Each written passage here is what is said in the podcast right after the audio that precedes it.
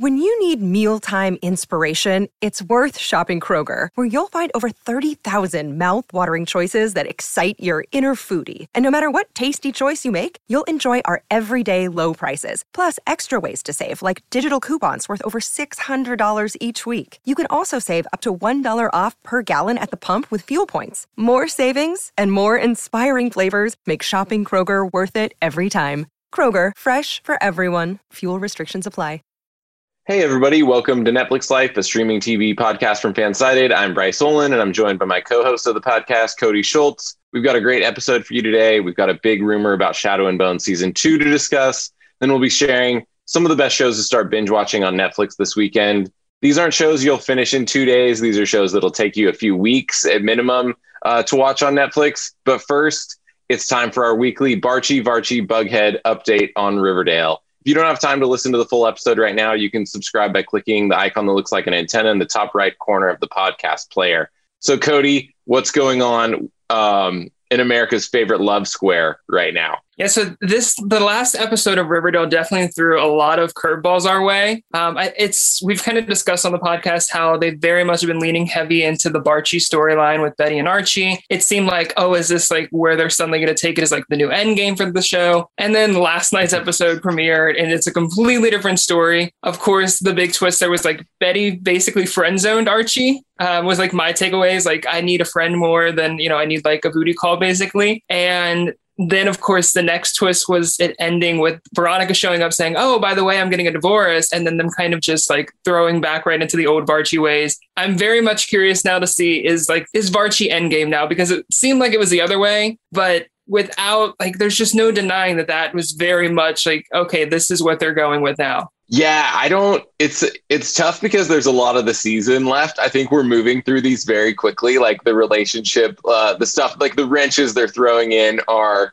like causing some drama, but like we're I don't know, they were away for so long that like we're just kind of getting back into this. And I'm wondering, like, you know, Archie saying um that he like he told Betty that he still has feelings for Veronica and like what that means. You have like sort of the love triangle that's gonna like see how it plays out for the rest of the season. I don't know if they're in game. I thought I was kind of all in on the Barchi storyline. I thought that's where we were going. I knew Varchi would come back up and Veronica and Archie would kind of like, I don't know, rekindle something. I didn't know it would go this quickly that she would get a divorce. I'm just like a little bit worried now what Chad is gonna do. Oh yeah, he's definitely not going to go out without like some kind of a fight. I feel like he's going to definitely be stirring some trouble in these next episodes.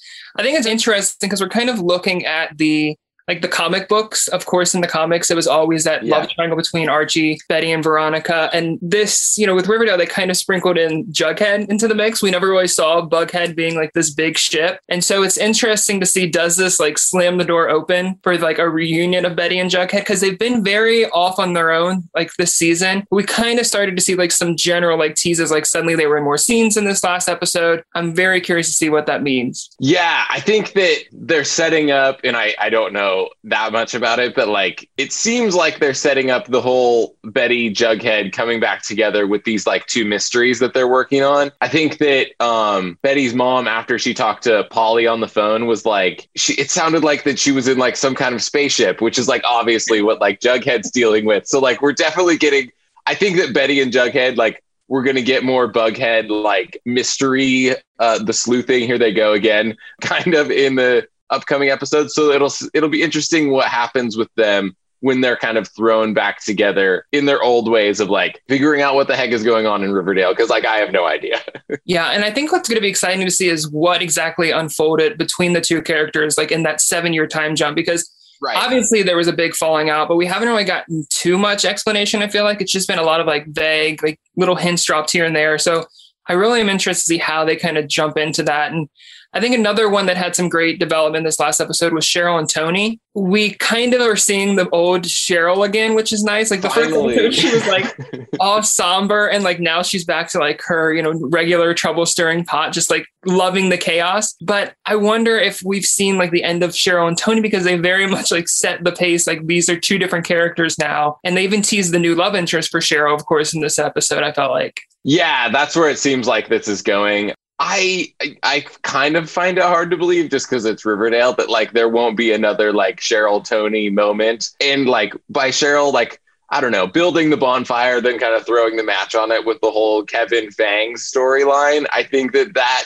how does that work out for Tony? Probably not well. It'll probably bring Tony back to Cheryl at some point, I think. But whether that means that they're that their end game, I don't know. What do you think? I hope just I'm a fan of them, so I hope that they're in game. I hope that's like where the writers are building towards. I really don't know. I feel like it's so complicated and Riverdale is a complicated show on its own, and then you add it this big time jump, and it's like trying to re-familiarize yourself with these different characters because it's like mm-hmm. we know them, but they're different versions of themselves now, and so it's very it's going to be interesting to see. I hope we you know get more Tony and Cheryl because I think they have great chemistry together. So I guess it'll just be a wait and see thing, kind of sort of like the wait and see of is Katy Keene coming because yes. Hale actually that was her calling in and like did like a cameo without appearing directly, kind of did like the phone call thing. So it's like now they're not just name dropping her; she's making like a somewhat cameo. What does this mean? Yeah, I think that she's gotta she's gotta show up like within a couple episodes. Like hopefully by the so the mid season break is March thirty first. I think I could be getting that wrong, but I think that I hope that like that's like she's in like the last scene of that episode. That would be really cool. Like I moved to Riverdale or something, and like that that whole dynamic of like what's going on there. What do you think though? I feel like it would be like a needed adjustment because the best thing about Katy Keene was it was a lot lighter, like it was a lot more lighthearted, and like there was more comedy and, and just it was just a different tone than Riverdale. So it'd be interesting to see like what would Katy Keene bring to Riverdale, the show, like as this breath of fresh air, like completely outside. I just like imagine her like picking up on all like the quips with the other characters, like the fact yeah. that they're investigating like aliens and murder and all that. It's just I, I don't know know. I almost I prefer just like a quick cutaway. Like maybe someone goes visit her in New York and then like we get a spinoff again down the line because it makes you wonder like the writers thought they was going to get a second season so maybe that's why they tied so many things in but by the time they started filming these episodes they already knew where it was going so i don't know right. it's going to see, but i'll take whatever we can get with it yeah same same speaking of taking what we can get We've got Shadow and Bone coming uh, in April. That's going to be the biggest show of the month. But we also learned some new information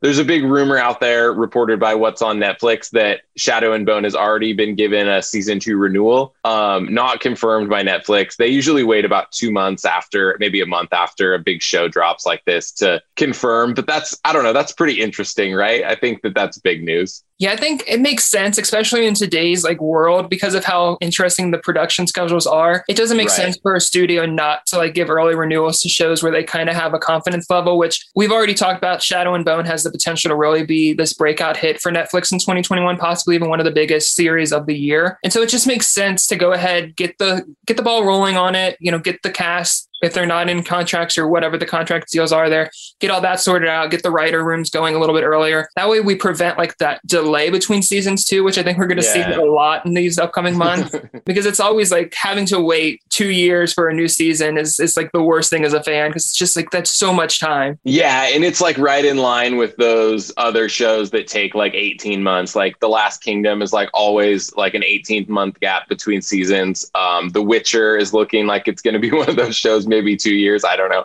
Um, I don't know. The, the Umbrella Academy is another one where they use a lot of effects and stuff that drag things out a little bit longer. It just takes longer to, you know, coordinate all of that. And then like the fight sequences and stuff, like you have a lot of choreography that like, you know, can take a long time to do. It's not just like people sitting in a courtroom or something like that. So um yeah, but so Shadow and Bones, April 23rd. Um, so we've got a little while to wait. So you guys have a lot of things to, or you've got a lot of time to watch some new stuff on Netflix. So that's why we're going to share some of our, I guess, favorite uh, big binge watches. The, like I mentioned, these are not two season shows where you can watch them all in one weekend. This is like, I think all of them have five seasons plus, right? Is that, is that about right? Yeah, we definitely are leaning into these shows that are for people looking for like that long term binge, like the one that's going to get you through a couple weeks, couple weekends. Yeah which I feel like is perfect right now. The schedules are so random on TV that it's like having something that you can just dive in, watch a couple episodes here and there throughout the week and kind of do the longer binge. I've done my share of like weekend binges and there's nothing worse than like binging through like a quick show and then it's like, oh crap, I have to find something else entirely new again. Yeah. Or you have to wait two years for the next season. yeah, so there's definitely no waiting for most of these. The one exception is, and I guess it's a great way to kick off the list, is Lucifer, um, right. which it's one of the best shows on Netflix in my opinion. Of course, like the it's a crime drama at heart, but it's such in like its own league. Um, of course, like the the basis is that Lucifer gets bored in hell. He decides to take up residency in LA and then starts solving crimes with the detective, and then you know, of course, the romantic angles come into it. It's just such a fun show. Um, of course, there's five seasons on Netflix, 75 episodes so far. We have additional seasons coming. There's, of course, the second half of 5B, and then season six will be coming probably in 2022. It's just a fun show. Like, it's so different. Don't you agree? Like, the music, yeah. there's so many different elements to enjoy. Yeah, it's a, it's, it's interesting too because so it was on Fox and then it got canceled. But when it was on Fox, you had 20 to 24 episode seasons. I think that something like that. Some were 22, some were 24. I'm not sure. But then it goes to Netflix, and Netflix gives a 10 episode order for season four. Then we've seen eight more episodes in, in the first half of season five. So it's like, I don't know. I don't know exactly how to explain it. It like changed the show changed a little bit when it went to Netflix because you're not getting so much of like the I guess the like the episodic angle. Like when it was on Fox, there was a lot of like the criminal of the week or whatever it was, you know and then it kind of shifted a little bit at, at Netflix. So I think that if you're into like those procedural stuff, at least initially, like it fills that like checks that box for you and then as you get on like you start to love these characters and get really invested into like the longer game right? Does that make sense?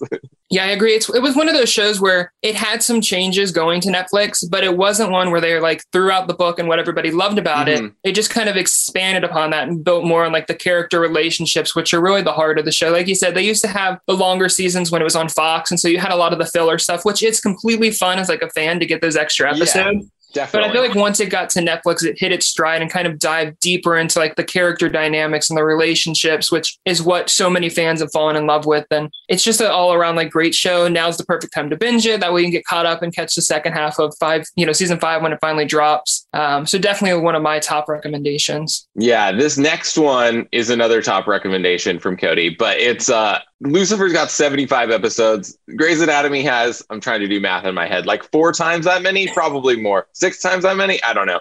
It's Grey's Anatomy with 16 seasons and over 360 episodes. Yeah, Grey's Anatomy is one of those ones where if you're looking for a show that you can invest several weeks, probably a couple months in, like yeah. Grey's Anatomy is like the perfect binge for someone who really wants a lot of episodes to be able to get into. It's you know got 16 seasons in counting. It's in its current 17th season on ABC, which will probably be coming to Netflix later this year, depending on when they wrap the season. It's one of those shows that really has something for everybody. It's got romance, it's got drama, it's got the medical side of things, which I know brings in a whole nother audience. Like, you know, Chicago Med fans, ER fans can kind of enjoy it.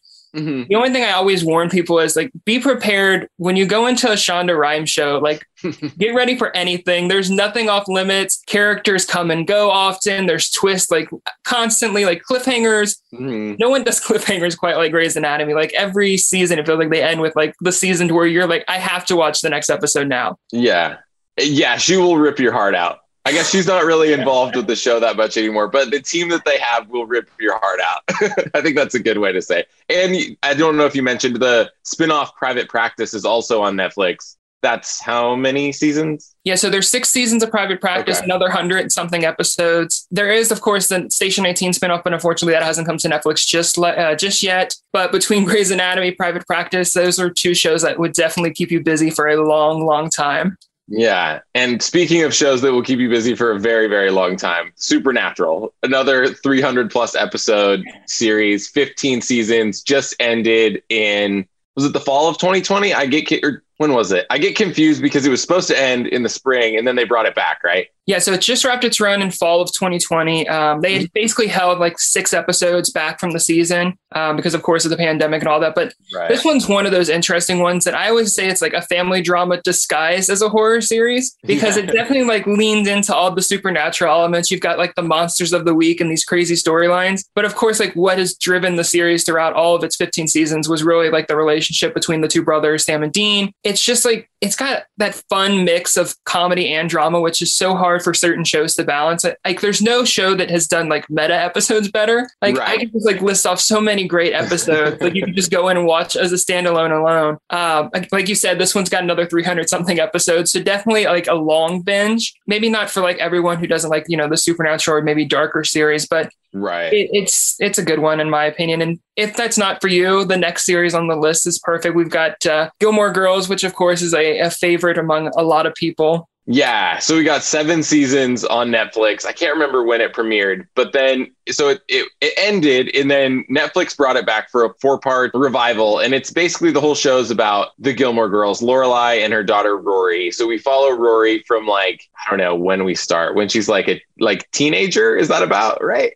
yeah, I think that's probably about teen years is probably the fairest yeah. there. Yeah. And we've got with Supernatural, um, Jarpad, he's in uh, Gilmore Girls too for a second. And and uh, yeah, so it goes. It, yeah, basically just following them. Melissa McCarthy's also in it. It's just a fun, like lighthearted, for the most part, heartfelt series on Netflix that I think that if you if you like these kind of shows and haven't seen Gilmore Girls, like you need to watch this one because this one I think is like the best of the bunch, right? Yeah, I feel like Gilmore Girls is what kind of like set the stage so that like shows like you know, uh, Virgin River and Sweet Magnolias, like that was the OG before these series came around. You have Gilmore Girls, and it's like that's a genre that kind of faded out, and now Netflix is diving back into it with original content. But they almost started that just because they did have the the the uh, revival there yeah. with you know the For the Life of or the Year In, and I feel like this is one that's definitely like, and of course things are gradually getting better, but still like it's one of those great escape shows. Like you can just watch it and get away. Another one that's kind of interesting, and the, the last one on our list is Breaking Bad, which I feel like everyone except for myself probably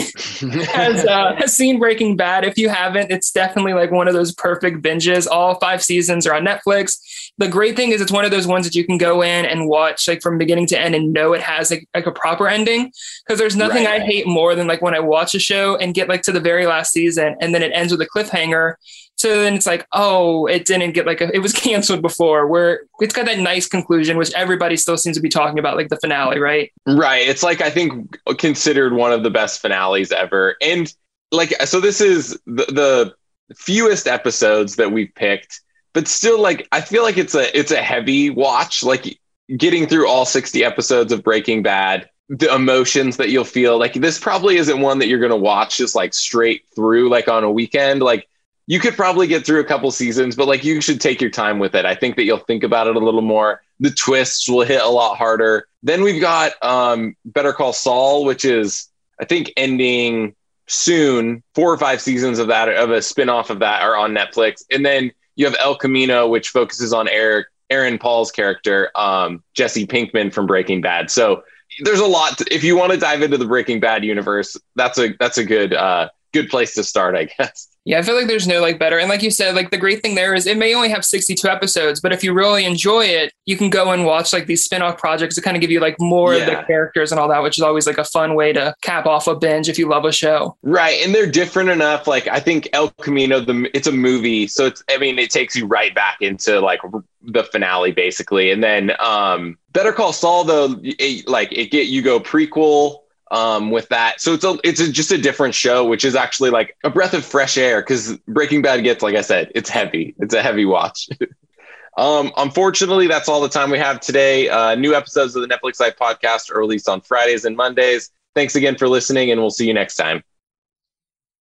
Save big money when you start your next project today at Menards. Convert your current recess lighting with energy saving LED downlights from Feit Electric. They're bright and install easily in just minutes. They also go from regular lighting to nightlight mode with just a simple flip of a switch. Save big on all Feit lighting products now at Menards. Shop our lighting options today in store and on Menards.com.